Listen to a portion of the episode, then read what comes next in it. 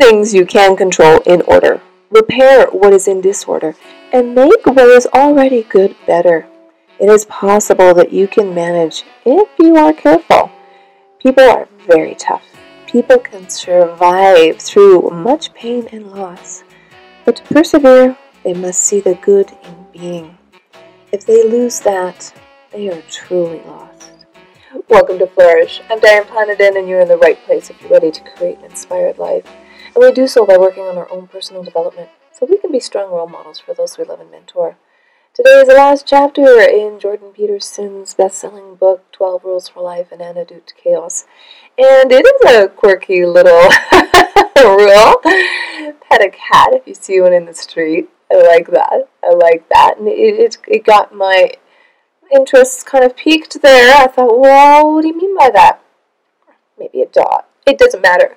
The, the concept here, in my opinion, is that every now and then you have to slow down, smell the roses, look around, look around you in wonder and awe and our state of being and how truly amazing it is. Really, really a beautiful planet we live on. So, the three takeaways from this chapter is a little bit different, a little bit of a twist. I'm really not going to talk about cats and dogs. What I am going to talk about is number one takeaway was to set aside some time to think. Ideally, you want to set aside this time when things are going really well. And what you maybe want to think about is okay, when chaos enters, when something goes sideways we weren't expecting, when the markets crash, when our house burns down, whatever that might be, be ready for uh, disaster relief, disaster recovery. I mean, that could be something as simple as thinking, okay, are our computers backed up? Do we have a plan B? Do we have enough money saved? Much easier to think of those things when you are not under stress. And actually, uh, Peters, Peterson says, when the sun is shining and times are good and the crops are bountiful, you can make your plans for the next month and the next year, the next five years. You can even dream a decade ahead. But you can't do that when your leg is clamped firmly in a crocodile's jaw. Yes, it is so difficult to think clearly, plan clearly when you're under duress. And sometimes you don't even know the stress and duress you're under until it's too late. So I like that plan, you know, to, to think ahead. When things are going well for you, take a moment and reflect. Maybe take some notes, it might make a difference. the second takeaway is to aim high and wish upon a star. Now, you probably realize by now that Peterson loves the fairy tale metaphors, and he's just riddled throughout this book.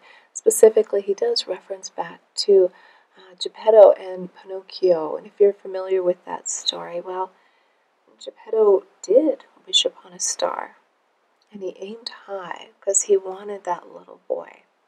Peterson says, once you are aligned with the heavens, you can concentrate on the day. Yes, so if you aim high and with your eyes wide open, reaching for the stars, understand you might have to stop at the moon on your way to the stars. Understand there's going to be two steps forward, one step back sometime. Understand that the unknown is still out there. But that's why you have to think, right? You have to think, okay, this is really where I want to aim my sights. Let's think about that. Let's take some time. Things are good right now. What's the next goal? How am I going to reach it? How am I going to get there? What am I going to aim at? Because what you aim at expands. What you what you desire, what your dream is, is within your reach. It's within your grasp. You have to think and plan, come up with a strategy. That's always nice to have too But when you wish upon a star, I think that's just so sweet to aim high.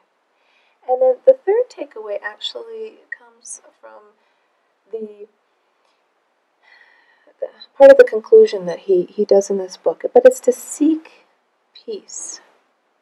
And what I mean by that is he talks about when you're dealing with conflict or in a relationship or at work, whatever that might be, um, sometimes seeking peace is a little bit more reasonable than having to be right, than having to bully and push your way forward. Sometimes when you take a step back, take a more peaceful approach, you have to decide do you want to be right or do you want to have peace? Which one will reach a more, say, happy medium for the greater good? That type of thing. So, um, rule number 12 take time to think, especially if things are going your way right now and you're not under a lot of stress. Uh, a lot of people are under a lot of stress, whether it's what's going on in the world politically, globally, tragedy, personally. We deal with a lot as humans, but boy, we can handle a lot. And if we can think ahead for disaster relief, setback, what's going to happen, then as you're wishing upon that star, as you're aiming high, you have a plan B. If things don't go as planned, if you go over budget, if hmm, somebody does something and you trusted them, you hadn't planned for that, then as you're making that journey, rather than, you know, grabbing the bull by the horns all the time, do you have to be right? Or would you like to live in peace?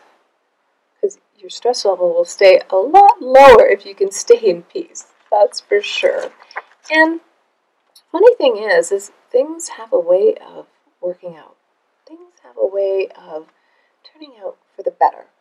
You know, things always come together.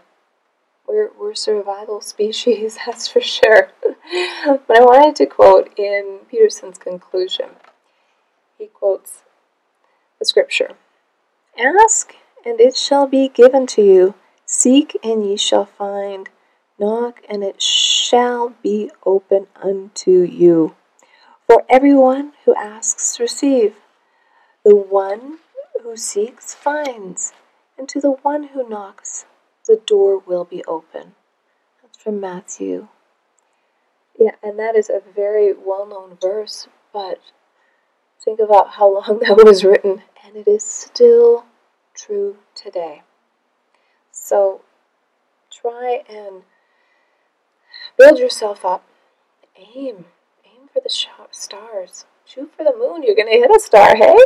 It is such a beautiful way to live when you can feel that strength within you, when you build yourself up, when we build each other up, because we're all here to serve.